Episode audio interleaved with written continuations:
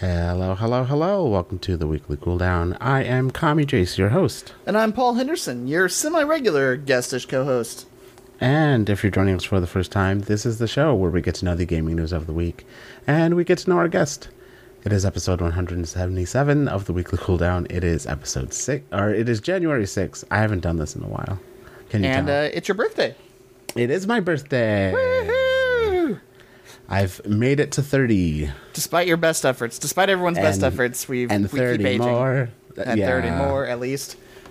Yeah. How you feeling about it?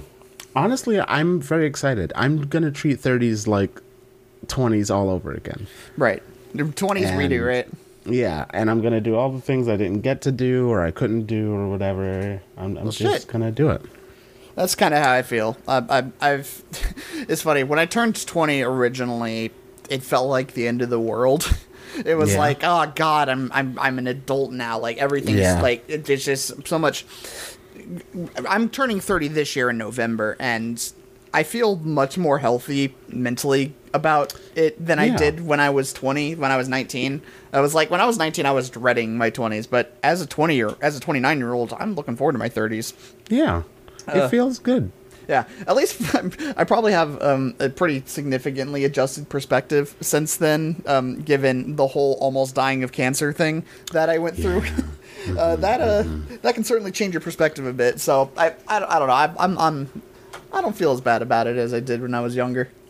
Yeah, I don't, I don't know that I felt even bad about 20, turning 20, but I realized how, like, not prepared I was to try and live life, I guess. like, Yeah. I, I was just really unprepared to, like, do all of the things I wanted to do. I had such ambitions and goals, and I had, like, no idea how to get there. But now I feel like I've lived a lot of that experience I wanted to get. I just need to now get to where I need to go with that experience. Yeah, that's kind of how I felt too. Because when I was 19, I wanted to work at Valve. Right? I was like, I want to get, I want to get an audio engineering dream. degree. I want to learn how to do sound design. I want to work at Valve Software as a sound designer. That was like my end goal.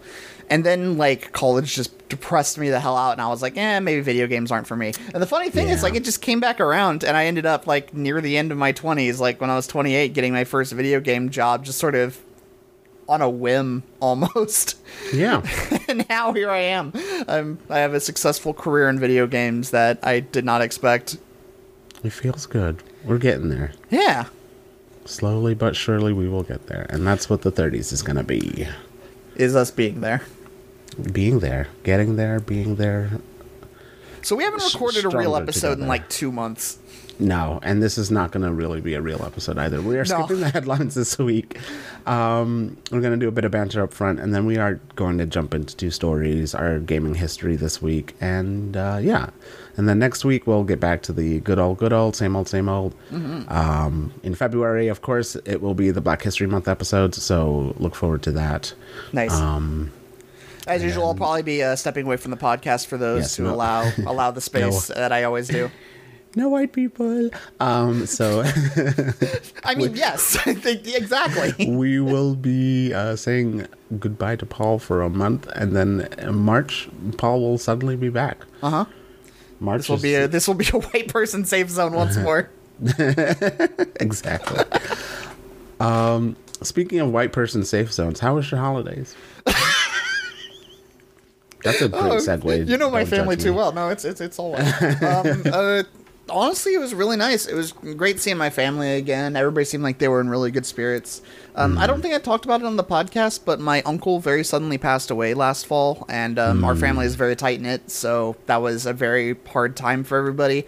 Everybody got to see each other at Thanksgiving, but unfortunately, due to the weather, I wasn't able to make it down to Houston, so I haven't seen everybody since the funeral. And so just Mm-hmm. seeing everybody together, having seeing everybody having a nice time, it was um, very good for me, and everybody seemed like they were just very happy to see each other and be around each other. So. Yeah, it was a very good Christmas for me. It's, it's always nice to just spend a couple days with my with my immediate family and spend the day with my extended family. We we all have very good relationships, so it's it's very nice. Do you do any kind of cool traditions with your family?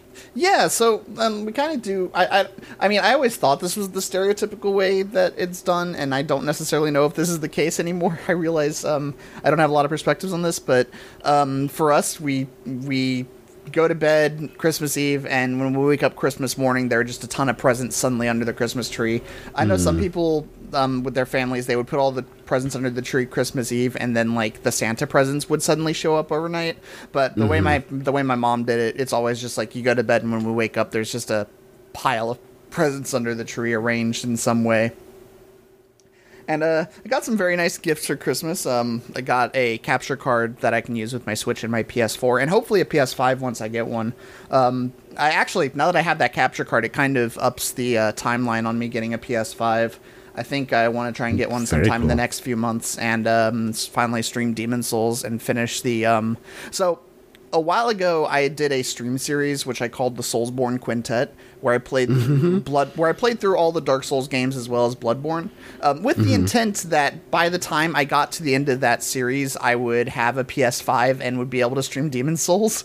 And unfortunately, I never got the PS5 because they were both hard to find, and also money was very tight for me at the time Sure. Yeah. now that I'm not in financial dire straits anymore, and I am, I have, and it, PS5s are a lot easier to buy now. Um, I'm probably going to pick one up in the next few months and actually finally stream the game. Which Very will also be my first time ever playing Demon's Souls. Um, all the other games in the series I had I had played before. I had played through Dark Souls one, two, and three. I'd never beaten two, and I had beaten Bloodborne, but I've still never played or beaten Dark Souls, um, Demon's Souls before. So I'm very excited to um, to finally see where it all began, so to speak. I need to get that capture card plug because I would like one for Switch playing. Yep, I got the uh, Elgato HD 60s Plus. Um, Ah, one that I have. Elgato. Yeah, Once that one's again. that one's good because it's a low latency um, capture card. The one I had before, I do have another Elgato capture card, but it's not a low latency one. It has like it has like 600 milliseconds delay or something ridiculous, so it's it's completely Hmm. unplayable. But the um the HD 60, that one is a latency, very low latency. It's almost instant, and uh, you can stream with it, and you can just play directly on your monitor. It's very nice. Very good. Very I got good. to I got to use a little bit. Uh, I used use my roommate's um, Elgato HD 60 um, with my um, during my Extra Life stream. Actually, it was how I streamed Pokemon. Turned out I had my game audio off the entire time and nobody told me. But um, the, the game was very playable and it worked great. So I'm looking forward to it. Very good. What about you? What'd you do for Christmas or holidays or whatever you had for New Year's? Christmas is like my way of giving back to families. So I didn't get to go see my family this Christmas, but I did um, spend some time with my boyfriend's family. Aw. Um, and basically, what I do is I cook all the meals and I make all the drinks. So um, his mom really likes my lasagna, so I make Christmas lasagna Ooh. his sister is kind of a picky eater, um, so I make her just a large chicken, just the full chicken. Um, so two big oven meals, um, and then I make drinks all day. So um, uh, in in Puerto Rican culture, we have coquito, which is like Sure. uh, coconut egg, egg eggnog uh, with rum instead of brandy. Um, and you just kind of drink that throughout the day, and it's very sweet and very coconutty and very delicious. And the drunkenness sneaks up on you very. very it always does with the sweet drinks, doesn't it? oh yeah, because it doesn't. Because you, you knock a couple, you you knock a couple back and you're feeling great. and- yes, and suddenly you're just- especially yeah. if you use coconut rum. Like it's Oh, already completely coconutty, so you're Right. gonna sneak in some coconut rum, and then you're gonna be drunk off your ass, and it's great. Um, so I just fed everyone, uh, gave everyone some drinks. I got a cool salt lamp, which I'm excited about. Ooh. Um, because I get real depressing in the winter, so I'm gonna plug that in pretty soon. Nice. Um, and hopefully be less depressing. I Um, recently learned about sun lamps just as a thing. Yeah. which is super. Uh, they're called um they're called sad lamps, which Yeah. is a hilarious name by the way. I just want to point that out. Very, but they're very um, good. I, I think they're what is it? Seasonal affective disorder lamps, or, Mm-hmm. or like sun sun therapy lamps essentially is another Yeah. name for them and they're essentially just insanely bright lamps that you put in your room to emulate the effect of the sun coming in through a window or something Yep. super Usually I get a whole bunch of candles, but this year I got a salt lamp, and I'm excited about it. I'm really excited about it. I don't have a sad lamp, but the last time I bought light bulbs, I accidentally bought light bulbs that were a way higher wattage than I think I normally buy.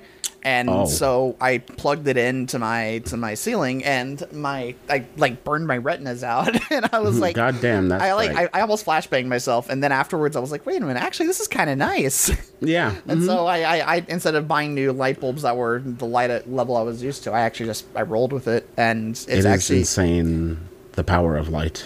it was actually pretty good for me. It, it, it was like instantly the moment I plugged them in after I realized after I adjusted was like, what this is so bright. Afterwards, I was like, this kind of slaps. A little a little light never hurt nobody. Uh-huh. Um, what about New Year's? What did you do for New Year's? Uh, New Year's, um, I was gonna go up and see my girlfriend, but unfortunately my car was in the shop. I just got back today, actually. So instead, I basically chilled at home, played video games with my roommates, and then at some point I got drunk and ended up playing Sven co-op with um, Richard and pals, uh, Richard, Corey, and Crow in the shoe. Not Crow. Um, I can't remember. Anyway, we was um we were we were playing Sven co. I was drunk off my ass. We also played Fortnite at some point, and I ended up spending twenty dollars on a Goku.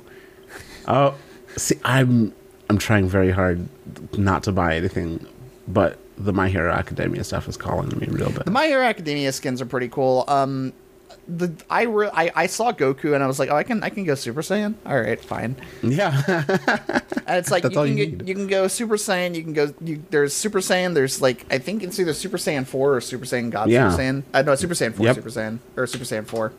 The whatever the one that has blue hair. that's God. Uh, talking Super Saiyan God. SSGSS. I think that's the yeah Super Saiyan God Super Saiyan, which is a terrible name by the way. Yep, yep. and um and then you can go and then there's the Ultra Instinct one as well.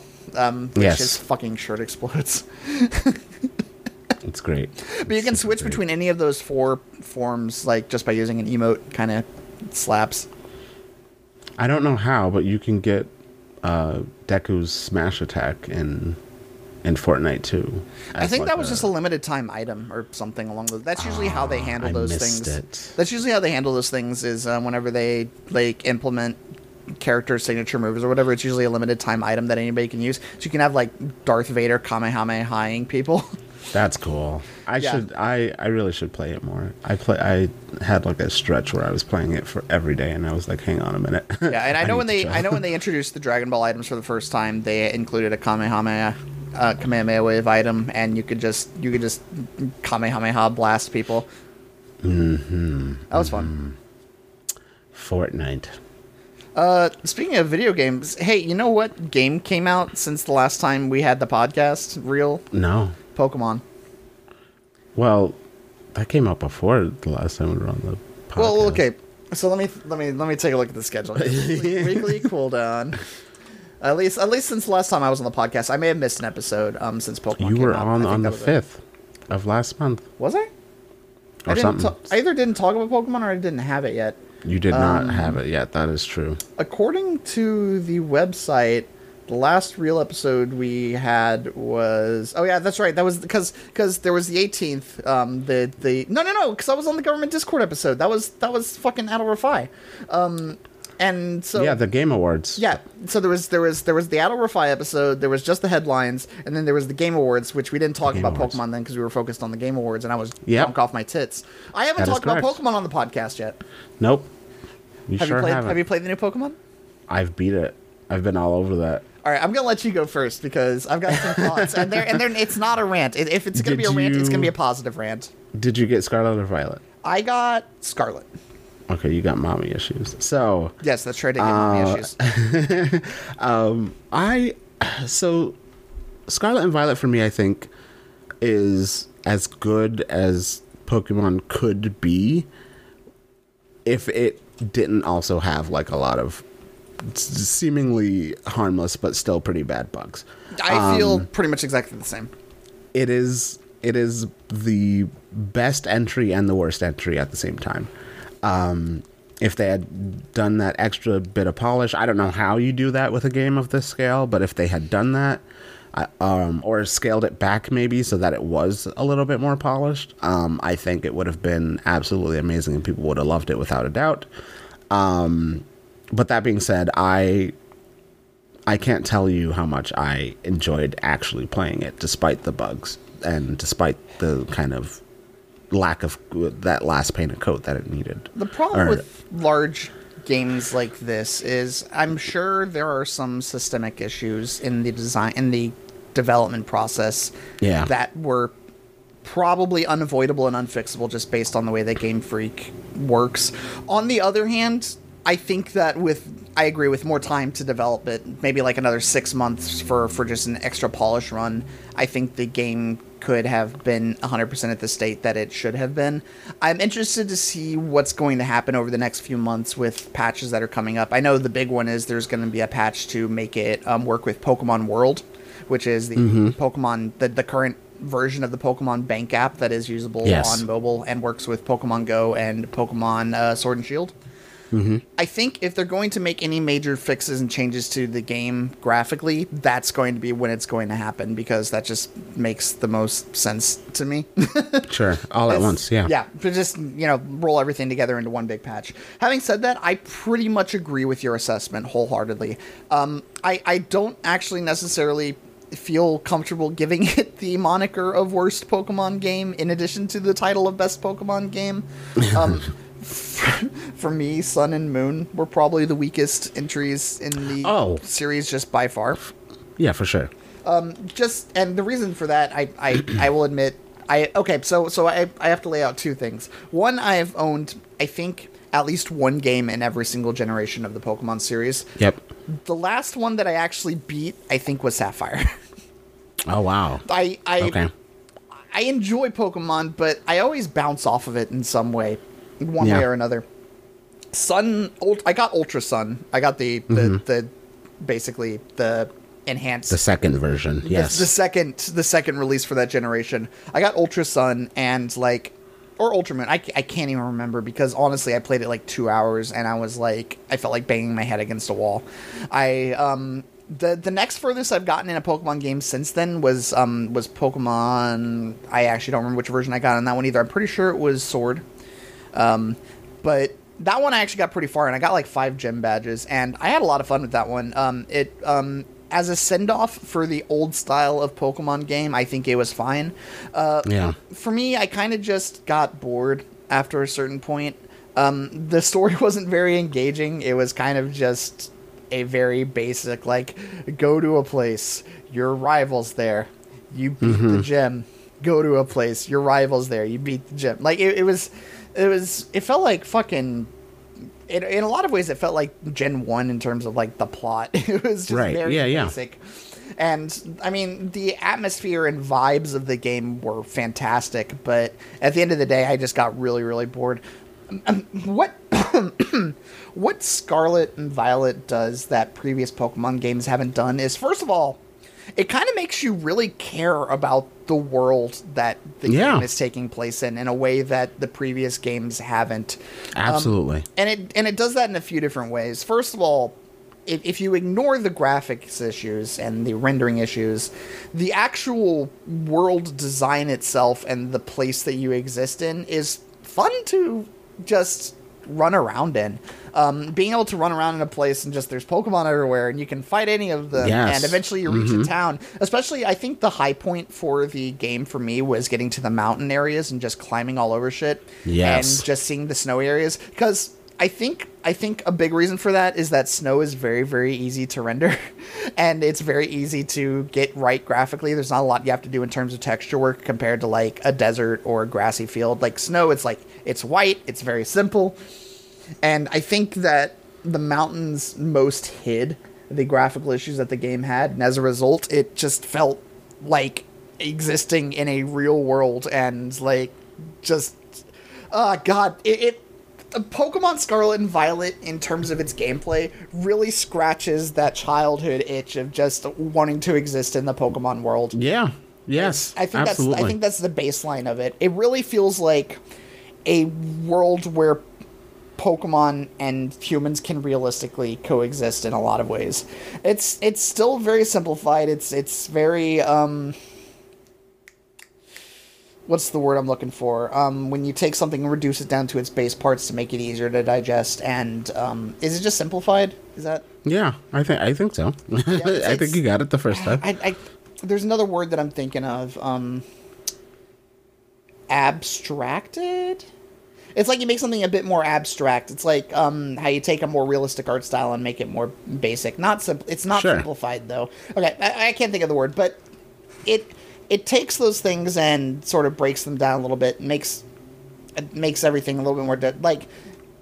There's that that one game that's coming up that's like the Pokemon Gun Factory game that I can't remember the name of that looks ridiculous. You know what I'm talking about? Oh, Palworld. Pal World. That's the that's the game where they're trying to like Good take lord. Pokemon and take it to its logical conclusion, and that's not Yeah. really what you want. It's like what you expect, but not what you want verbalized. exactly, exactly. It's like realistically, that's where Pokemon would probably go, but that's that's not what people want. Yeah. I, it's it's it's more ide- it's idealized. Don't tell me that. yeah.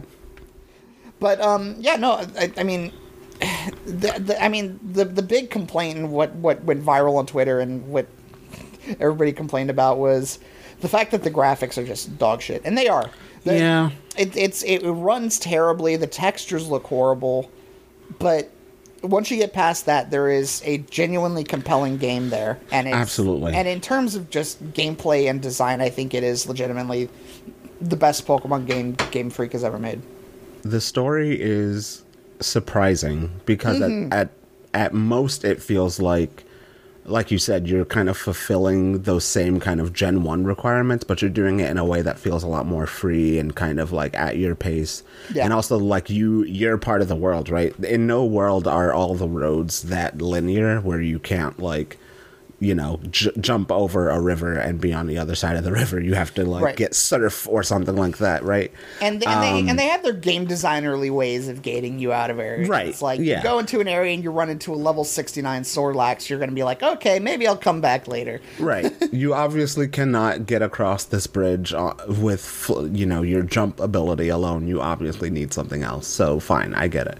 Um, but it, it still felt like, um, I don't know, like that extra bit of freedom made it more like I have full control over how I progress through this game and that was enough really to make me kind of keep going with it. And um, i'm really glad i did. I got to know the gym leaders a lot more. Um, you get these other kind of side quest things going on that um, really kind of solidify the uh, npcs and the characters and their motivations and then it ties it all up really really neatly um, and almost in a kind of dark way. I don't want to spoil it for people, but it's kind of it's it's a, a little gritty. Yeah, it, it is. Um, yeah. Also, I, I, I wanna, I wanna double down on that, man. Why is every single like main named character in this game just dripped the fuck out? Like, I know. That's it. I mean, Pokemon's always had good character designs, but they went next fucking level with this They one. went really hard. There is is not. I don't think that I can think of off the top of my head a single bad character design in this No. game. I fucking Even Larry, who's just a guy in Larry's the best goddamn character in Pokemon. Yeah, yeah. Larry is the, best, Pokemon. Pokemon. Larry is the best character that is that Game Freak or Nintendo has ever been involved with. Yep, there is Hands no down. better character than Larry. I was instantly enamored with him. like you show up to the gym and it's just like some dude, and he's just like, "All right, let's do this." Yeah. And he blended in so well with the whole scenery that he just kind of gets up and he's like, "Hi, it's me." I'm like, "What?" Yeah, and um, this is a little bit of a spoiler. Skip the next thirty seconds of the podcast if you don't want spoilers for one of the end game things that happen. When the third uh, member of the Elite Four walks out the door, and it's just fucking Larry again. yeah. Oh yeah. Oh my god. I was died. like, you. They know he's the favorite, and They they're know like, he's "Just put the him- best. They knew 100 just put him percent that he was the best. They're like just he he because they they don't tell you. There's no hint at all before that point. He, he, he you you you start the Elite Four and they show you all the other members of the Elite Four. You know Yep. that the the gay one and the child are the Elite Four, but then gay one and the but then the third one is like just fucking just Hi, it's me again. Remember me? Your favorite. All right. If you're tuning back in now, it has been 30 seconds. The spoilers have ended. I hope that worked. have ended. Fingers so crossed. hard. But it's yeah, so hard to set spoiler warnings in a podcast. it was a re- it was a really good Pokemon game, and if you haven't gotten it yet, um, I recommend um, either one honestly. But I really enjoyed um, Okay. the exclusive and I I have one caveat to that. If graphical issues and performance are going to significantly ruin a game for you, I don't suggest Pokemon Sapphire and Violet. I disagree. Get over it. Pokemon Scarlet and Violet. I that's a really big sticking point for a lot of people, and I'm and I can't No, I just do- and I I can't do just get it. completely discredit that as a reason why somebody wouldn't play the game. For me, it's not really a big deal. I mean, if it's a game that I wasn't interested in the first place, the fact that the game has crappy graphics might actually be more of a turnoff for me. So Sure. if this is your first introduction to the Pokemon series and you don't really know if you're going to like it or not, and the graphics might be a major turnoff for you. I would suggest, at the very least, waiting until the first major patch comes out. Keep an eye on gaming news outlets, whatever. Maybe I'll update you here on the podcast. Who knows? Um, keep an eye out and see if that first major update does anything to fix the graphics. If it does, I will let you know here on the weekly cooldown. Keep an ear out, and you can go pick it up then. Otherwise, if they don't, if they don't fix the game significantly with the next with the first major update, I honestly don't know if they will. They've they've talked about hearing the feedback on the game. Like Yeah. like Game Freak made an announcement saying, "Hey, we hear the feedback that you guys have given us, and we take it very seriously," which they've never done before. no, That's a new not at all. thing for for Game Freak. So, I appreciate an open Mm-hmm. game freak. So I, I I think there might be something to that. Um, also, another side note. In it, in indirectly, Toby Fox ended up writing like sixty percent of the music for the game. And everything he's worked on on that game is beautiful, So he, um, especially the last zone. Yeah. He made the base version of the overworld theme for the game, essentially. And the composers at Game Freak took that theme and extrapolated it out to all the different areas. So, in effect, he more or less composed almost every tune that you hear in the game, So which is insane to me. And the Tera Raid theme is entirely him. Um, How do I think- get cool I think like they him punched it up a without- little bit, but Studying music. I mean, the Tera Raid theme to me just sounds like if Toby was trying to write like Gen three Pokemon music. Oh, yeah, essentially. It sound it sounds like him just like really. It sounds it sounds to me like so. Toby has written Pokemon music before. Obviously, he did the Battle Tower Yeah. music in Sword and Shield, um, and all the other music in the game that he wrote feels like him, just outright. Um, to me, the Tera raid music specifically sounds to me like if Toby was trying to write a Pokemon tune rather than Yes. Toby just doing Some- his own thing. Someone told Toby to write Pokemon, and he said, "Okay, here it is." Exactly, exactly. And that's it, it, it's good. It, I mean, there's there's there's no two ways about Oh, it. It's really good. Um, of course, it's a not so close secret that um, my roommate has worked on Deltarune before, and um, we, as a result, um, I got to pass a couple messages along to Toby um, afterwards, and after the game came out, and just was like, "Hey, this whole thing is amazing," and personally confirmed that he did in fact write the Tera Raid music before it became public knowledge, or not the Tera Raid music, um, the uh, the Final Zones music um, before it became public knowledge, and of course that everybody knew about that anyway. But it was um, cool to get that little that little insight beforehand. That felt like him. The the It did. zone, I was like, Yeah, it was like this is some this is some some final This lab is shit. Toby Fox. This is some final lab shit, 100. percent Toby Fox, come on the podcast. And then, um, I, I, don't know if this necessarily counts as spoilers or not, but the final battle uses a remix of the Terra Lab of the Oh, Tera yeah, Raid theme, which means he effectively wrote the final boss theme as well. It's If he it's didn't all outright just get the red. it's all coming up, Toby. Just off the top of my head, he wrote the overworld theme, the baseline version of the overworld theme that they that they remixed into the Mm-hmm. into the. By the way, I also want to point out it's also they used the overworld theme and remixed it into the battle theme as well. So he wrote all the overworld battle themes. He wrote all, essentially all the overworld theme overworld themes. He wrote the Tera music. He wrote the final area music, and he wrote the final battle music. That's like ninety percent of the music in the game. He did it all. He does it all. Amazing. anyway, Well- the game's really good. You should get it. Get the Pokemon. Scarlet or Violet, doesn't matter. You want mommy wait a little bit issues, you go get get some? Scarlet. You want some daddy issues? You go get Violet. Violet. Yep, and that's If it. If you just like hot people, buy a Pokemon game. Honestly, that's it. What more do you need? Um, hey, we're gonna take a break. Um, and when we come back, we will go over our two stories for the week, our gaming history news, and then we'll get get on out of here. Sounds so good. Stick around, you nerds. We'll be right back.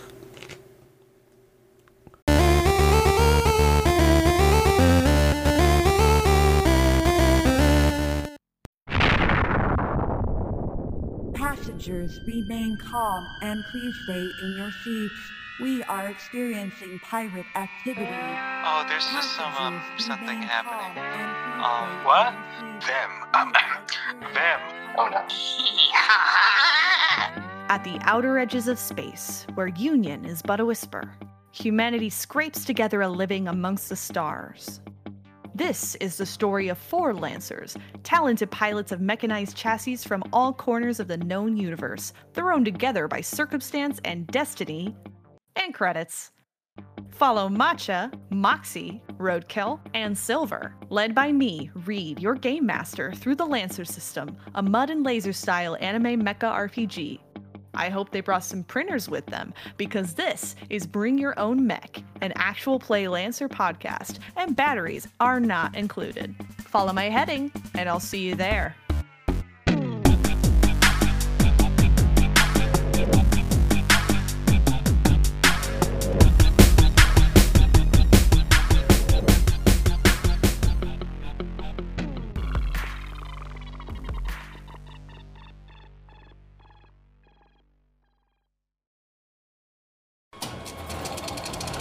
Grab some popcorn and find your seats. Monster of the Week Actual Play Podcast $2 Creature Feature returns for Season 2 on February 22nd. This season, we'll see a whole new crew of hunters confronting the mysteries at the heart of the town of Jupiter Hollow. I'm Megan Murphy. I'm playing Zelda Wardwell, the Flake. Oh, wait, I'm supposed to protect people too. That's like what heroes do. I'm Nielder playing Eric Ashrin, the Crooked. Let's just say I don't ask questions that involve textbooks. I ask questions that involve cash. I'm Laura McMillan, and I'm playing Tammy Jo Marple, your hometown home finder. I'm here to make deals with the good people of Jupiter Hollow, but I already made a deal of my own. Tammy Jo is the monstrous. And I'm Mr. Ray. I play everything that tries to kill these people. And if you enjoyed our first season, you ain't seen nothing yet. New episodes every other Tuesday wherever podcasts are found. Let's all go to the lobby. Let's all go to the lobby. Let's all go to the lobby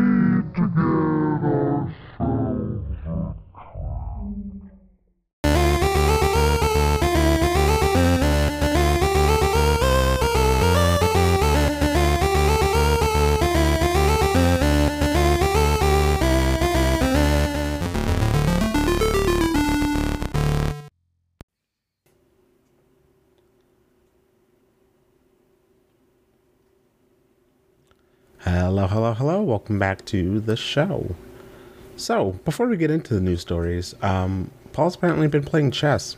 Yeah, I, I meant to bring it up during the first half and I totally um, forgot. Yeah, um, for some reason, just a few days ago, I got recommended a chess video by a name of, um, or by the a channel by the name of Gotham Chess.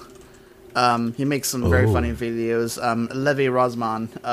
He uh, he makes a YouTube series called "How to Lose at Chess," and it's basically just him like reacting to and analyzing really really bad chess games by really low ranked players on Chess.com, and it's it's um very entertaining and has actually been the primary way I've been learning how to play chess. Um, at least at a, at a very baseline level, it's just like how to not throw away pieces, how to set up your board in such a way that you get to prepare for How to be okay at chess. how, how to not be completely dog shit at chess is what it really boils down to. Um, and I, as a result, I ended up actually going to Goodwill um, yesterday. I was walking to Subway, and on the way there, I happened to see a Goodwill that I had never been in before. I popped in there, and I saw a relatively decently sized travel chessboard for like eight bucks, and I was like, all right, fine, I have to go get this. and I got it, and I played chess against my roommates and completely slapped them. nice. yeah. That's And- that's always good. I've also been playing with um, Corey and Richard a bit, um, and Richard's been completely spanking my ass because he really knows what he's doing. Of course, Um, Naturally. he's, he's a goddamn genius. And um, Corey and I are probably about the same level, and I've either I've I've I've pretty much went even and or tied Richard or Corey a few times. I think we played like two or three times. First time he completely beat me, and then it's it's gotten better since then. But yeah, no, I've been really enjoying chess, just learning more about it. I've actually got a basic opening that I can do now when I'm on white side. I still don't know what to do when I'm on black side. I just sort of react to my opponent and try not to cry too much. But um, white side, I've been trying to do something um, that is very easy to learn in chess. It's an opening called the London opening, or the London the London system is what Levy calls it, and it's essentially you just you set your pieces up in such a way that you have like a pyramid of pawns at the front. You put your bishop in the middle of them. You put your knight out off to the side to flank and protect, and from there you just have a really strong starting position, and you're able to um, pretty much handle almost anything your opponent throws at you. It's been really fun. Have you played chess at all? No, that was pretty foreign to me, I gotta say. But I, That's f-. I feel, I feel like I should go learn now. Let's put it that way. I, feel like everyone's doing it. chess kind of had a big blow up during COVID when all oh, sure, yes. all the big all the big chess players were sort of shoved inside, and also we covered the- this on that show. Oh, Yeah. well, we covered that on this show. Oh, interesting. Um, I, I don't remember talking about Chess it, but I. I I think we might have. I think I might have been on that episode, but.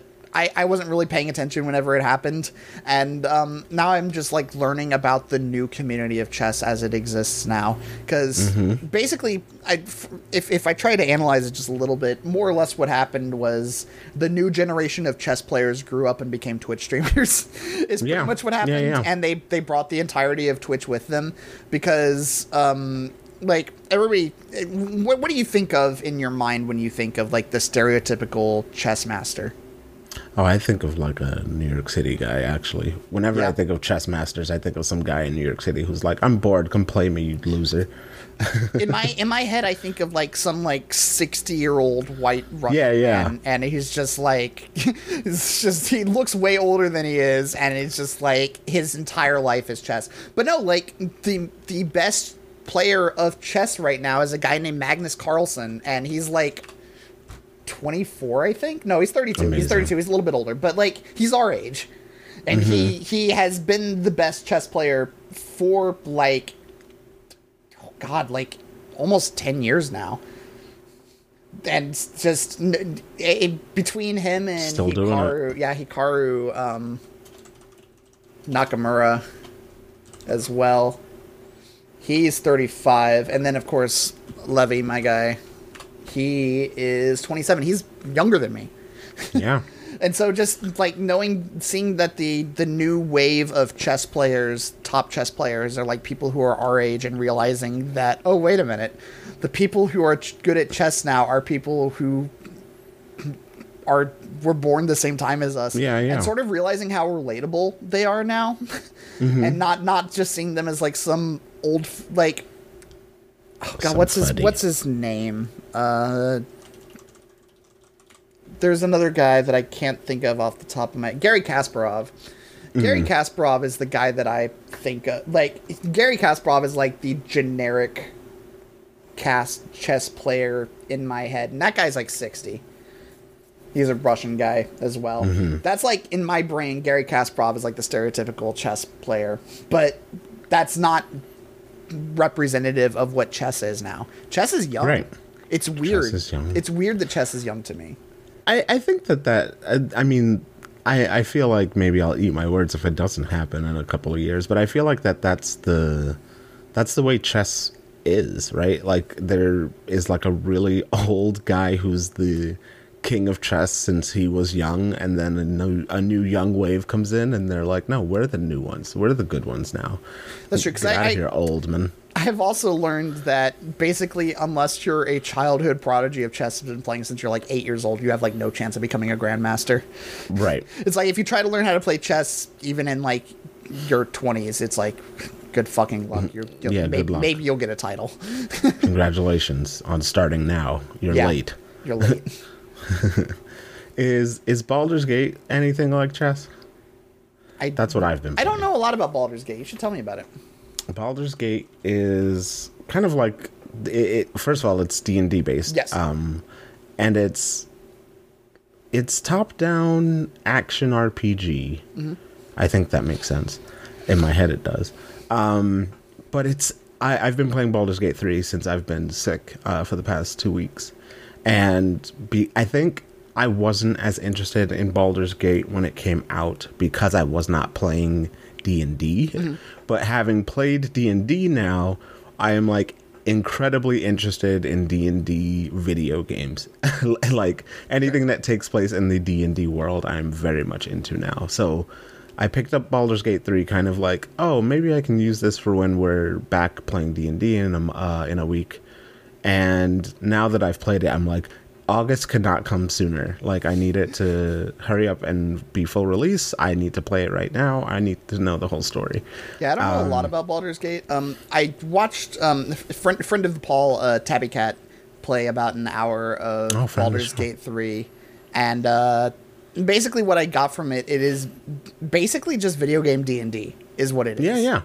Yeah, it's very much that. And it's a lot of fun and it makes me want to play both D&D and more Baldur's Gate. It is um it's still in early access, which is frustrating a little bit, but um there's already so much content just in the early access and it it fuels the imagination in a way that I didn't think it would. Um and I don't know. I've just been having a real, a really fun time with it. Um, I've made a warlock that I've been playing as if I were the warlock, um, and then I made one of my D and D characters as himself, and I've been trying to play as he would respond. Um, as a lot of you, I think, know, I roleplay slash roleplayed on Final Fantasy XIV. Before that, I roleplayed on um, a game in a Korean MMO called uh, Mabinogi, um, and you know both of those games are fun and have their own story, but the lore is very kind of dodgy. Mm. Um, with D and D and Baldur's Gate and all the kind of D and D material out there, I feel like the lore has more or less coalesced. It's it's a lot stronger, and so going from D and D into Baldur's Gate um, feels really f- fun in a way that I like. It, it just opens up all these new possibilities for both games for me, um, where I can take the knowledge I've learned from my D and D sessions and take them to Baldur's Gate to try and figure out like what the best uh, routes are, and then take the roots and knowledge that I have in Baldur's Gate and take it back to my D and D and be a better like role player and a better player there. So it's it's really interesting how that's all kind of played hand in hand. Mm. Um, and now next week uh, we'll see how my two stress sessions go. now that I have this new information, I think very excited. And if anything, I think you'll probably be better as a result of it. I'm excited. I wanna I wanna be my boys. Speaking Artem of and Baldur's Crash. Gate and Dungeons and Dragons. Yeah, uh, good so- segue. yeah, so looks like WotC has canceled a bunch. We are going to talk a little bit of news on this podcast. I hope you guys are okay with that. Yes. I hope you don't mind if we talk a little bit of news. Is that, I hope that you okay? don't mind Is that okay if we talk uh, that this video game news show goes into video game. I, ho- I hope it's okay if we talk about news a little bit. So it looks like um, Wizards of the Coast, um, guys that make, of course, Dungeons and Dragons and Magic the together. I'm actually, I've had this. Okay, um, it's a total sidebar. I just have like this pile of basic lands that I've had at my desk for like the past week that I've just been the unsleeved that I've just been shuffling constantly just to see how like scuffed up and fucked up I can make them. Um, Okay. just ju- just for fun, and um, like the corners have gotten really bent on them, which is very entertaining. Like I've been like I've been like riffle shuffling. I've been flicking them like crazy, just for no for no reason. for no reason. every just reason. just because these these cards aren't worth the paper they're they're cardboard and adhesive they're printed on. Oof. Because they're Got basic it. lands. They're, they're, they're, they're basically nothing, so they're fun to fuck with. Uh, anyway, so it looks like Wizards of the Coast, guys that make Dungeons and Dragons and Magic the Gathering, um, have apparently canceled at least five video games that it's had in development. Um, It was reported that Wizards of the Coast had about eight games in development, including Baldur's Gate 3, which of course is leaving early access in August. It isn't quite Thank God. clear which games have been discontinued. Um, I don't think they had been announced the games that they had talked about beyond the fact that they existed. There were games that existed. Of the seven and eight Wizards teased, and most of the in-house, internal, and external list seems to reference be a reference to D and D related projects. So basically, it looks like WotC or Hasbro or whoever you want to call it um, has just canceled a bunch of in-house projects that hadn't seen the light of day and probably never will now, at least not anytime Yeah. soon. What tends to happen with these kinds of projects is um, in these canceled projects will sometimes get leaked like years after they get canceled. We've seen that happen with Nintendo and with other studios before. So maybe we'll hear what these games were supposed to be at some point, like 10 years from now, but uh, don't hold your breath. Yeah. It's um, Fingers, I mean, fingers crossed that we hear something about what these games were and maybe get the chance to get them back. So it wouldn't surprise me to hear if at least one of these projects was Magic the Gathering related. Um, the reason I say that is because um, WotC was making a big push for Magic games in the past couple years. Um, I think was it E E3 2021 um, when they announced like three Magic the Gathering video games um, at that um, that conference.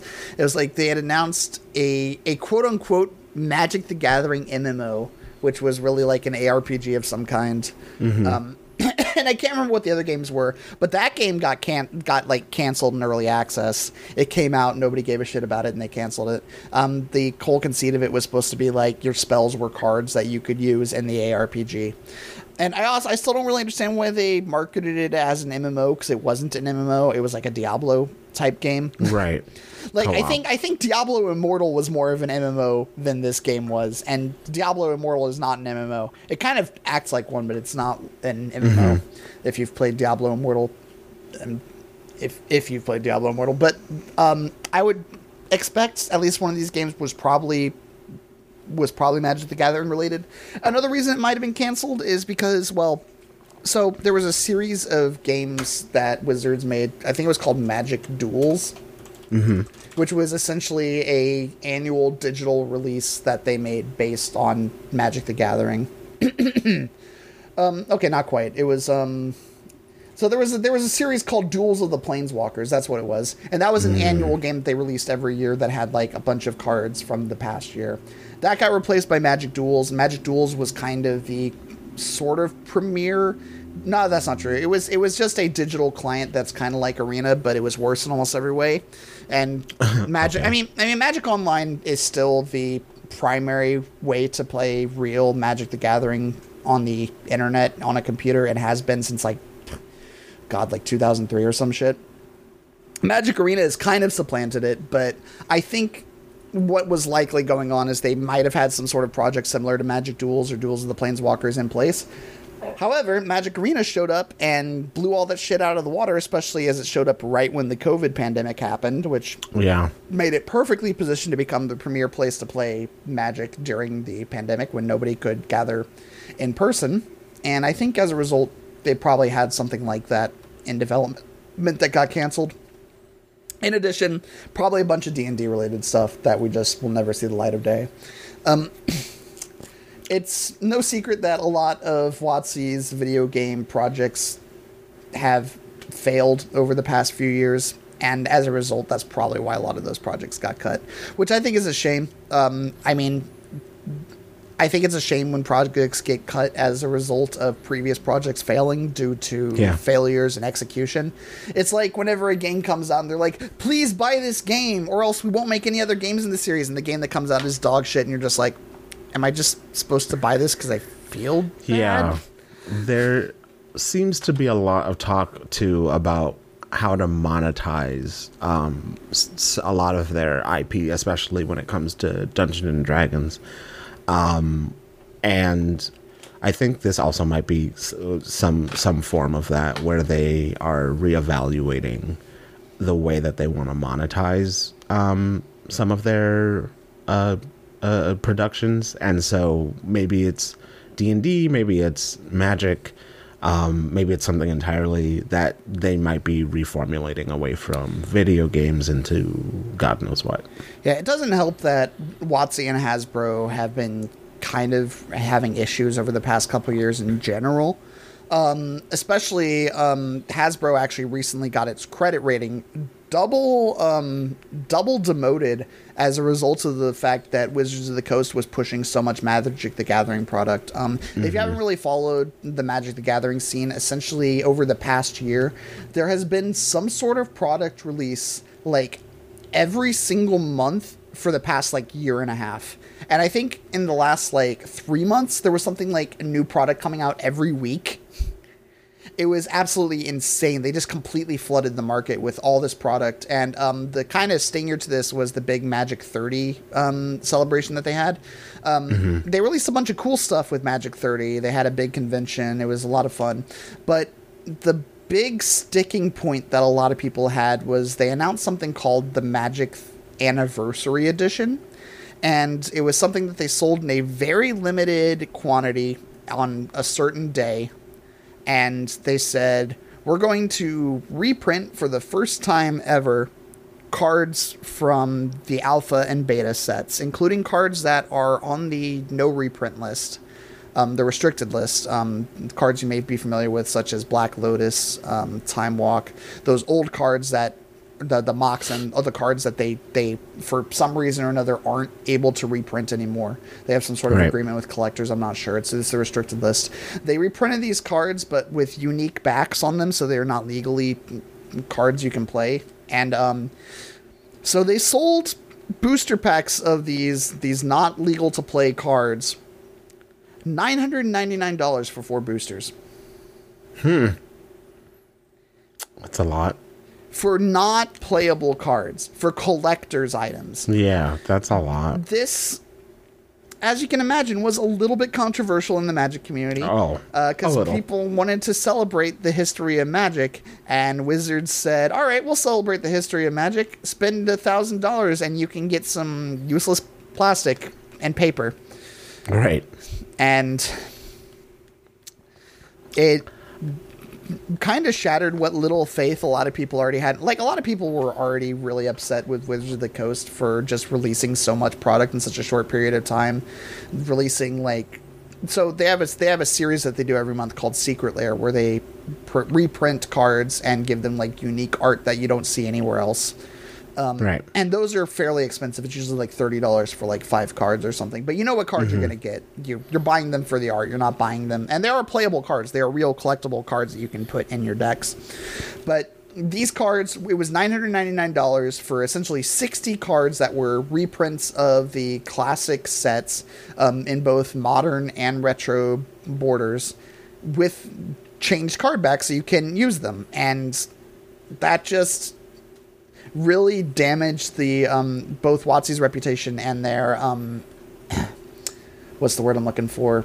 Their connection to the community. Like the community, Mhm. which was already feeling pretty burned by just the flooding of product, kind of hit a inflection point with that, and I don't really think they've recovered since then.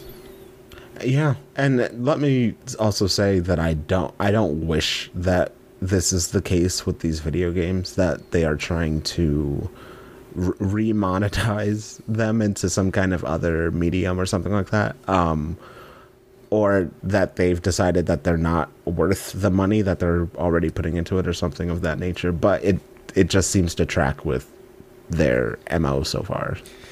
It sound to me the fact they're canceling five games sounds like a, cu- a cost cutting measure to me. It sounds like they don't think the video games are worth the money that they're they're putting into them at this point. Um, just probably based on previous results of other games that they've made, and as a result of the money that they've almost certainly lost due to their credit rating being downgraded. Downgraded was what I was looking for earlier. Yeah. That's this this feels like a direct result of that to me. Uh, well, Wizards of the Coast. I, I want WotC to get his shit together, man. I really do. Yeah. because I hope they- you uh fix it. they control two of the genuinely greatest franchises in the gaming culture, and it feels like they're ready to pull a fucking Konami and just shit it all Yeah. away. Don't do that. Yeah. We like Dungeons and Dragons. Don't go, don't go full Gate. Konami, man. Nobody should go full Don't Konami. do it. No. Don't do it.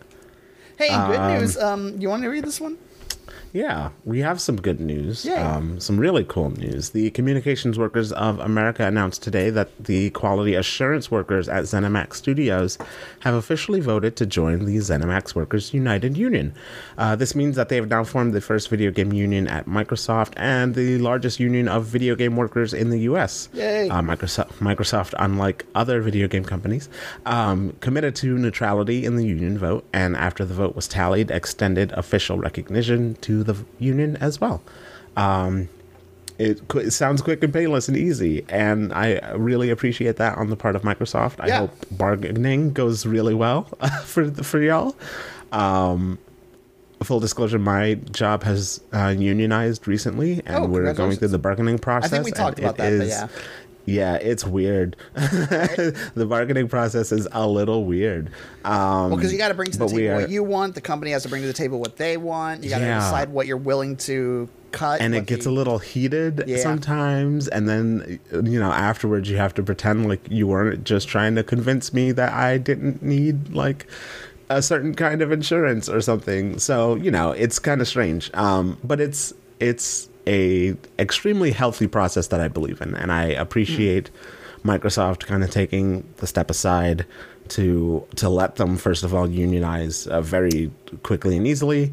Um, the vote took place in December, um, and it was basically unanimous. Um, and then uh, recognizing the union almost immediately as well. Um, As somebody who Beautiful has stuff. been at least a part of the unionization effort, um, I've I was a part of the early um, strikes and um, turmoil that happened at Blizzard Yeah. um, at the in at the middle middle of last year, um, and then in, going into late last year. Actually, God, it was like early last year, wasn't it? Mm-hmm, Yeah. So as you all know, I used to work for Blizzard, and when all the when the lawsuit dropped, there were a bunch of there was a bunch of employee um, action that took place, including a very long strike. I was on strike for a month as a result of that. And um, I'm glad to see that Microsoft is doing this. I'm glad to hear that ZeniMax is pulling this off. These are quality assurance workers, as you know. I'm QA myself. This is very near and dear to my heart. Um, it also makes me feel a lot better about the upcoming um, Activision Blizzard Microsoft merger. Um, assuming Yes. that goes through, I still don't have any reason to believe that it won't, despite what the FTC and everything is doing. I, I don't think it's going to sol- halt that process at all. Um, it's, it's interesting that a lot of the stuff around the um, process of merging has come to light during this whole thing because a lot of the stuff that's Mhm. been happening in the Activision Blizzard Microsoft merger is pretty standard. But since it's something that is so galvanized in the um, internet community, it feels like a lot more people are paying very close attention and following every step of the process, even when all of it's fairly standard regulatory stuff. yeah, yeah, And yeah, so- yeah. this makes me feel really good and hopeful that as more more employees start unionizing at Activision and Blizzard, which has been happening, um, Microsoft will step back and allow these things to go through. As we've covered on the podcast, um, Blizzard has been very, very militant in trying to crush Kinda nasty and- about it. yeah, and shut down unionization efforts at their studios. So I'm hoping that once the merger goes through, that process will be smoothed over. A lot Mhm. more studios can start unionizing. Um, I don't know anything about any unionization efforts at Blizzard at this point. I've been I've been away from the company for three months now, and things move very fast sometimes with Yeah. this kind of stuff. Um, I'm hoping. I hope. I hope a lot more unionization efforts push through and take off at the company. Fingers crossed. And uh, this makes me feel a lot better about their prospects. Yeah, we do know um, of a recent studio which was acquired in June. Proletariat, uh, yes. by Activant. Yes, Proletariat is on its way to um, start unionizing. It's planning, at least. Yep. Um, this union, it says, will cover the entire studio, so not just the QA workers, but everyone involved. I that, Um, I don't think that's exciting. right. I think it's only quality assurance workers. Is that true? Yeah, it's it's it's only quality assurance workers that are unionizing as ZeniMax right now. Oh, I mean at Proletarian. Oh, a proletariat. Yeah, yeah, yeah. Pro- proletariat is the first instance of an entire studio unionizing at ABK Yes. rather than just the QA. Yeah, that's it. That's exciting. Yes. Um, and very, very, uh, very interesting. Um, yeah, I mean, it, it's it, it's been my experience so far through unionization that like we've decided we are going to unionize. The management has said, "Congratulations, we support you," and also we're just going to start bargaining whenever you're ready. Um, and so the fact that like I've heard now that it can be that easy twice over Yeah. makes me really side eye people who are like, well, you know, well, you could just shut up and let us do it, but instead you want to like, you know, make it difficult. So, Oh, yeah. uh, lots of lots of little side eyes over there at uh, Blizzard. Um, and other gaming companies who are doing this, I don't know who you are, but shame on you for for, for now. Figure it out cut it out. Stop being rude. Um, well, that's really it for the news stories. Yeah, this that's that's all we really So, got. It's been um, pretty let's slow. move on to yeah. It's it, it's gonna be slow for like another two weeks. Like honestly, Post holidays Um, kind of goes like this, so we'll we'll pick stuff up where we can. We will, but um, we still have some gaming history uh, this week in gaming history. So, also by the way, gaming history real tight this this week because like you know not a lot happens in the first week of January, but we do have some things. Uh, specifically, uh, January first, nineteen ninety, the Atari Junior is discontinued. Um, the Atari Twenty Six Hundred Junior, that is. Um, it was released first September 11th, 1977 in the uh, North America, United States. Uh, then 1978 in the EU and 1983 in Japan, October 1983. I've never even heard of the Atari 2600 Junior before. Is it just like It was- exactly what it sounds like? Just a small Atari 2600? I think so. I, I I'm pretty sure it's just Atari but smaller, which is like I, it's hard to believe that uh, like other other consoles before like the Game Boy started doing that, right? Like let's make it smaller. Um what if it were tiny?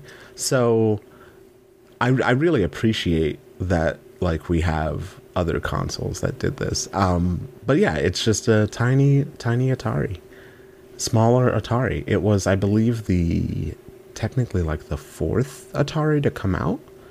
I believe. Looks right Um, because 'cause there's there was the, there was like the 2800, yeah.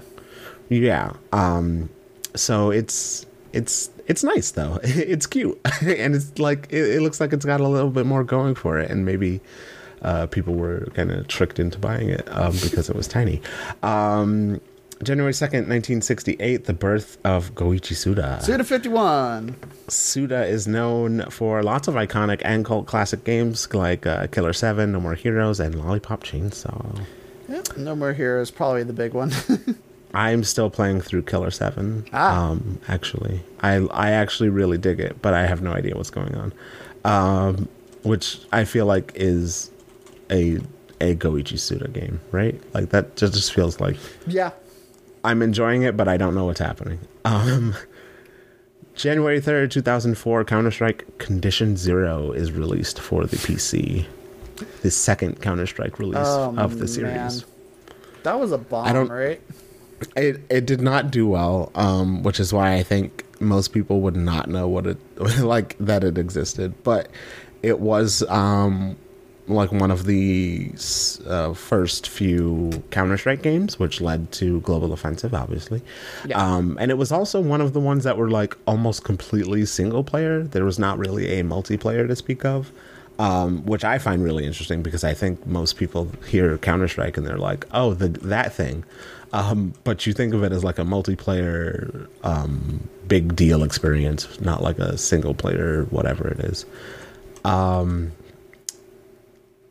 January 4th, 2001, RuneScape releases for the first time. The original browser version uh, releases for the first time. Uh, Man. I thought that was. What a game. Do you miss? Do you miss RuneScape? No.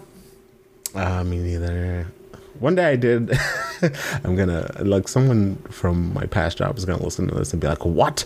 One day I was really bored at work, um, and we had a little like computer for you know letting people into the building or whatever, and I was like, "I'm gonna download RuneScape on this," and I did, and I played it on Sundays, and I was having a great time for a while. Did you I know was that having CSGO was on a- Xbox? Uh, yes, uh, I believe it released with the orange box. and Half Life. No, I, I, No? I'm, I, like the same day, because it wasn't, No, well- it wasn't part of the orange box. Oh, it wasn't. Nah, I thought it was. I I did know it was on the Xbox though. nah. The orange I box was was was, Half Life Two, Box. Episode One, Episode Two, Team Fortress, and Portal. It was how a lot of people got to know Portal. Um, I Mm-hmm. bel I did not realize that Counter Strike was on console. That sounds miserable. Yeah. Uh, so that's something that's really ki- still kind of brand new to me because I grew up playing all of my shooters on consoles. sure. Um, and then when I started getting slightly into PC gaming, um, people were like, "You play shooters with a controller?" And I was like, "Yeah. How else do you play it?" Like with a keyboard and mouse, and they were like, "Yeah." And I thought that was insane. Now Ah. I can't imagine. Now I can't imagine. You saw the light. without- okay. Yeah, I like. I get it. I understand why we do things the right way. The funny thing is, I, I, I, I kind of went the other way. Um, I did, well, I mean, when I was a kid, I played most like Nintendo 64 and stuff, but I got really into PC Yeah. gaming when I was like 14 or 15. And like, I played Yeah. almost everything mouse and keyboard. And then at a certain point, I was like, you know, certain games might just be better with a controller. And now I, there's actually, um, as part of the, um, the Steam recap that they're doing this year, they tell you how many of your games you played mouse and keyboard versus controller. Yeah, and yeah. like, eighty percent of my games I play mousing, or rather with con- controller, and that's probably because most of my game time is in Final Fantasy XIV, which I play with a controller. Yeah, yeah. and the reason That's I play controller in. Final Fantasy XIV is because I started on PS4. And I was like, that's Right. the only way you can play it on PS4 is with controller. And I can't imagine playing Final Fantasy XIV with anything but a controller now. Like, I could I probably am, learn mouse uh, and keyboard, but it sounds like a nightmare. I'm such a like if I'm on the computer, if it's not a fighter, I am on mouse and keyboard. Interesting. Um, if it's a fighter, I have to use like a gamepad or something. so, do you I- play 14 uh, mouse and keyboard? Yep. Nice. Yes, I do. I use shift keys and control keys, and I click some of my skills. Don't judge me. No, that's fine. I Um, mean, that's that's just how- a few of them. that's that's funny because it, it, what's really funny to me is even though I play Final Fantasy 14 um, with a controller, I can only play World of Warcraft mouse and keyboard. I've tried. There, are, Wow. there, there are mods. There are mods for World of Warcraft that allow you to play it like Final Fantasy 14. Yeah. Essentially, I can't do it. I just can't. It's it hurts. It's it's it's it's there in my brain. There's some there's like some like break in my brain which just mentally separates the two, and it's like World of Warcraft is the mouse and keyboard MMO. Final Fantasy 14 is the controller MMO, and sure. I can't. One is the past and one is the future. Exactly, exactly. That's how it is. For, my my brain is just broken in that way. I, I can't fix it. I love it. No, I love it. It's great. Um, that's super funny. Anyway, Um, Rune, speaking of RuneScape, Yeah, RuneScape feels. I, I wonder if RuneScape is playable with a controller now. Maybe I could be. go back to it. I don't know. RuneScape is Um, so different from what it used to be. Like they've still got RuneScape Yeah. Classic, but like new RuneScape, it feels kind of like The graphics. the I mean, it looks it looks like a real game that was made in 2000 it looks instead like of a real real game, that was made in. I mean, even when RuneScape originally came out, because RuneScape originally came out in 2001, it looked like a Yeah. game that was made in the early 90s. Like Yeah, yeah. It, It, was like it was a browser game. yeah, it was a browser game, and it looked like it would look like a 3D game that was made for the Super Nintendo. Yeah, yeah, yeah.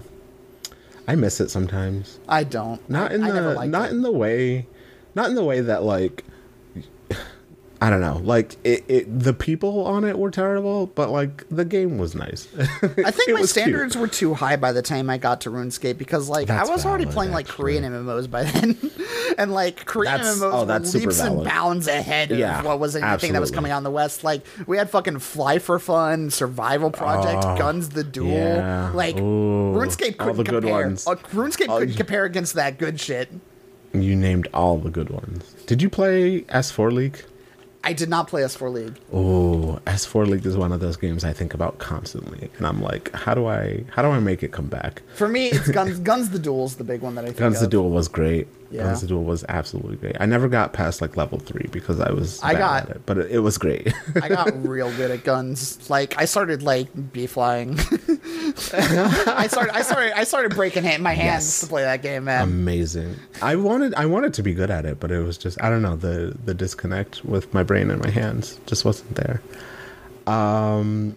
Hey, guess what? In J- January 5th, 2010, Darksiders releases for the first time. Xbox 360 and PS3. this is a weakness for me. I don't know anything about Darksiders. I know enough to know that it's a pretty cool game. It's like, um, it's got like Devil May Cry uh, playstyle, from what I remember.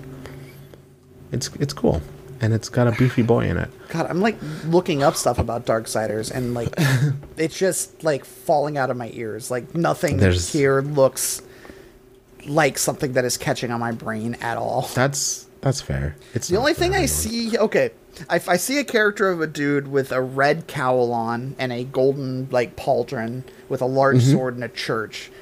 But also like so like his top half is World of Warcraft and his bottom half is like uh fucking Warhammer 40k. Yeah, yeah. What's Oh, going yeah. on here? It's definitely for a type of person, but um, it, I thought it was pretty cool. Um, it had a lot of like futuristic mythos in it. you know? Interesting. Like a, a lot of like uh, Greek mythology, but also like it's in the future and you can get a gun and stuff like that. It's it definitely looks Um, like World of Warcraft set in a post-apocalyptic future. yeah, yeah, yeah. Um, it's cool though. It's cool. Give it a try. Uh, bu- bu- bu- January sixth, the Nintendo showcased. Uh, Nintendo showcased the Virtual Boy for the first time at Winter CES in 1995. Oh, On wait, January wait, 6th. huh? Where? That is not part of the doc because I forgot to put it in there, but I'll put it right there for you. There it is. Nintendo showcased the Virtual Boy. Ah, yes. 1995, January 6th. Um, we also got Sonic Heroes on the GameCube in 2004. It had come out already, but they ported it to the GameCube as well, and I think that's the first time I played it on the GameCube. 19 years ago. I Sonic Heroes. wait. What game? Sorry, I'm I'm spacing a little Sonic bit. Heroes. Yeah, so Sonic Heroes is a weird one for me. Um, that was like one of the last games I rented from Blockbuster. I think. Yeah. mhm. Um, and I played it on the GameCube, and it was because it, was kind of that inflection point where So- Sonic was coming out on things that weren't. In, well, first of all, the GameCube was the first console to have Sonic games that wasn't a Sega console because Sega consoles didn't Mhm. exist anymore. And then Sonic Heroes was the first multi-platform Sonic game, and I remember. It's funny because I think there were some people that were upset about that. I remember, well, when I was a kid, so like, I think other kids may have been upset about the fact that Sure. Sega Sonic games were coming out on non Nintendo consoles. I may just be misremembering that, but the only thing I remember is knowing that the GameCube version was the best version of it, and it felt like the other two versions of it were ports from the GameCube version, and I think that was probably It- the case. But that's the thing, though. The GameCube version was the later version, Right. So it's. I guess it was they they upgraded it. You know, they made it feel better on the GameCube somehow. Um, because I did play a PS2 version. I was like, what is this? this doesn't feel right. Yeah. Going going back a little bit to the Virtual Boy, I actually really wanted a Virtual Boy when I was a kid. It was already defunct by the time that I Oh, had yeah. seen one. But my cousins had one, and they were willing to give it to me. But my mom didn't want me to have it because she didn't want something strapped to my face all the time. Sure, that seems valid actually. And now I work in VR. Oops. Uh, Yeah, Too bad. whoopsie doodle. too late. Too bad. Sorry, mom. Um, honestly, there's not a whole lot for January 7th, but what I do find interesting is the release of Battletoads in Japan. I thought Battletoads was a Japan originated game. So No. that's interesting to me. Uh, I think Battletoads was the original Battletoads was made by Rare. Yeah, it was made by Rare, which means it was um, Europe developed, UK. And still released in North America first. Well, yeah, because Rare at the time was effectively a third party for Nintendo. They That's they, right, They were basically given a bajillion dollars by Nintendo to make whatever the fuck they wanted. And and they, as a result, ended up making the Donkey Kong Country games and made a bunch of games for Nintendo 64.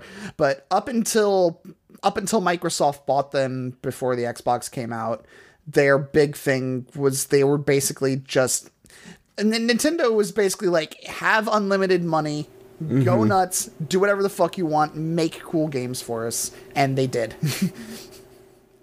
They did. Battletoads was one of them. Donkey Kong 64 was another. Mhm. Love that by Rare. I'll never forget this. And actually, looking at it, it looks like they. So it used to be Nintendo was basically just giving them a budget, and then they bought Mhm. a part of the company right before they made Donkey Kong Country, and made a bunch of stuff Mhm. for them on the Nintendo 64 through Nintendo, before they were bought by Microsoft. That's cool. And now they're making Sea of Thieves, which God, it's my like associ- my brain associating Rare as the company that made both Donkey Kong Country and Sea of Thieves. My And brain, Sea of Thieves. My brain breaks. Like it, that's Yeah. that's that's a that's a brain breaking. It's truly bizarre. because they've been kind of out of the game for a while, right?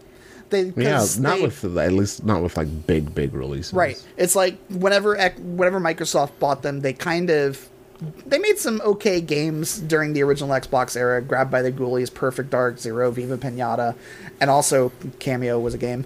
Um, but then Mhm. like they sort of got turned into the Kinect studio for like a decade and a half, Oh yeah. hmm and just it was awful. For them, Yeah, yeah. and then out of nowhere they were like, "Ah, Sea of Thieves," and everybody was like, "Holy shit, Rare's back!" Rare did it.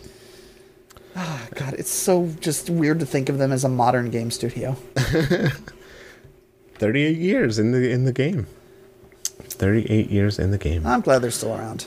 Yeah, and hopefully they make me another Donkey Kong. Um, that would sixty-four be- specifically. Man, you know what? That would be so fucking cool if Microsoft was like, "Hey, Nintendo, y'all want to make some more Donkey Kong games with Rare?"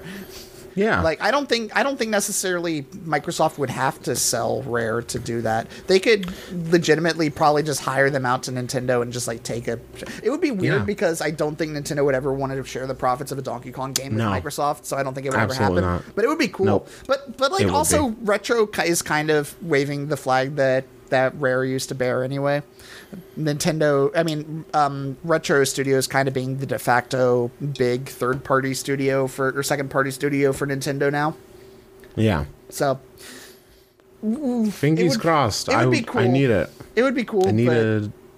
I need a sixty-four sequel. I don't Just think it would ever happen though. I mean, Grant Kirkhope's Just still one. independent and doing his own thing, so that's all that really matters, right?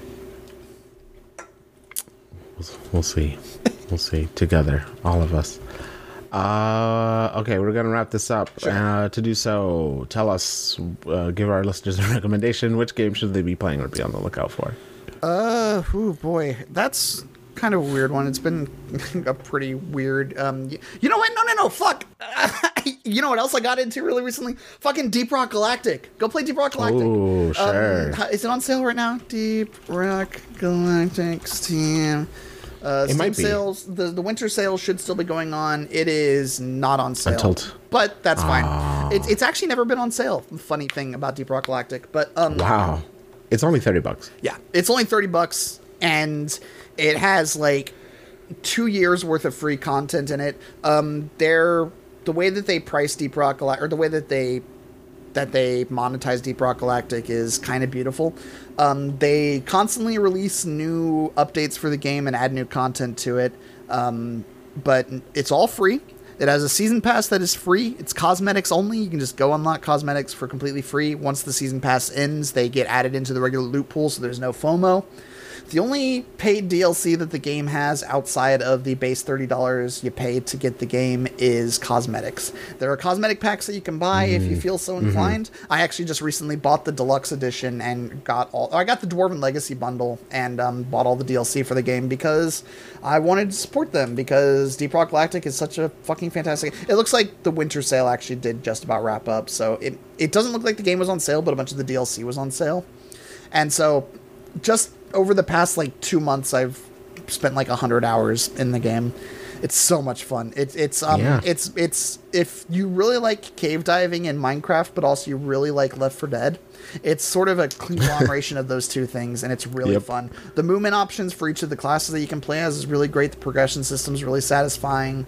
The vibes are immaculate and um it also you play as dwarves. you play as dwarves and um dwarves are on the rise. for a game which you play with random people online you if you want to it has probably one of the nicest and most wholesome communities in existence in online gaming um, the company that makes it Ghost Ship Games kind of feels like they went out of their way to curate a game that encourages positivity and just fun and niceness among their community and it shows and it works So if you don't have friends, go play Deep Rock Galactic with strangers. You'll have a fun time. If you have friends, go play it with your friends. Get them to buy it, and you'll be you'll be in the mines for months As dwarves. as dwarves.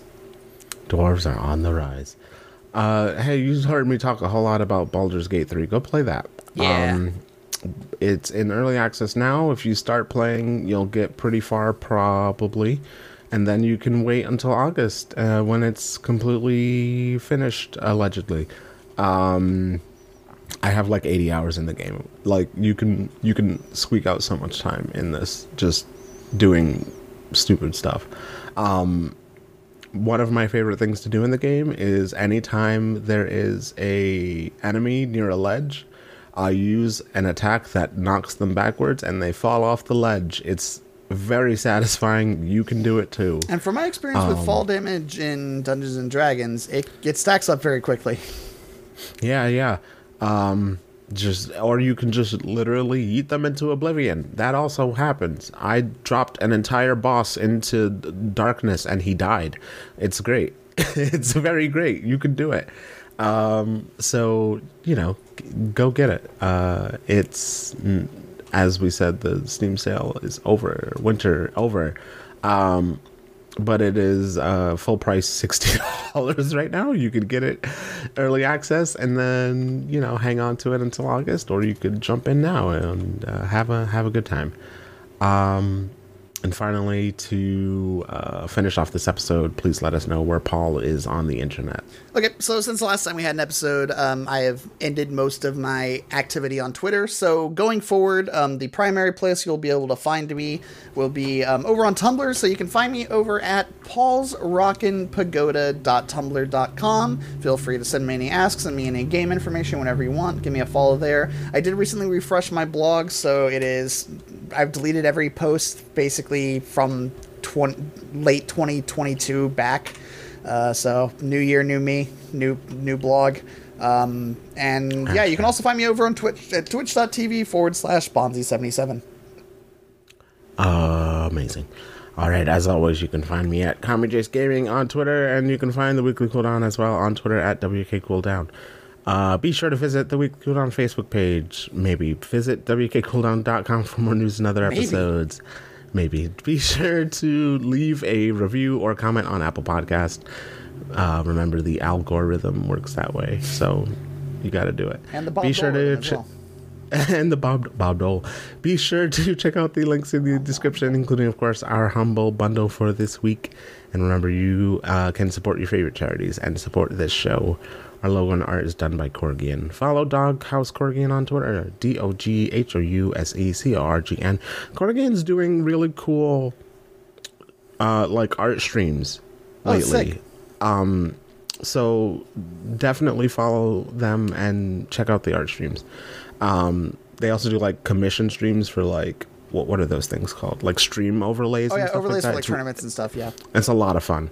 Um, and um, a certain three letter C word comes up a lot. Anyway, um, our intro music is done by Riki. Find Riki on Twitter at dog underscore noise, D O G N O I S E, dog underscore noise on Twitter. That's all for the weekly cooldown. I'm Kami Jace. I'm Paul Rockin' Stone in the Heart Henderson.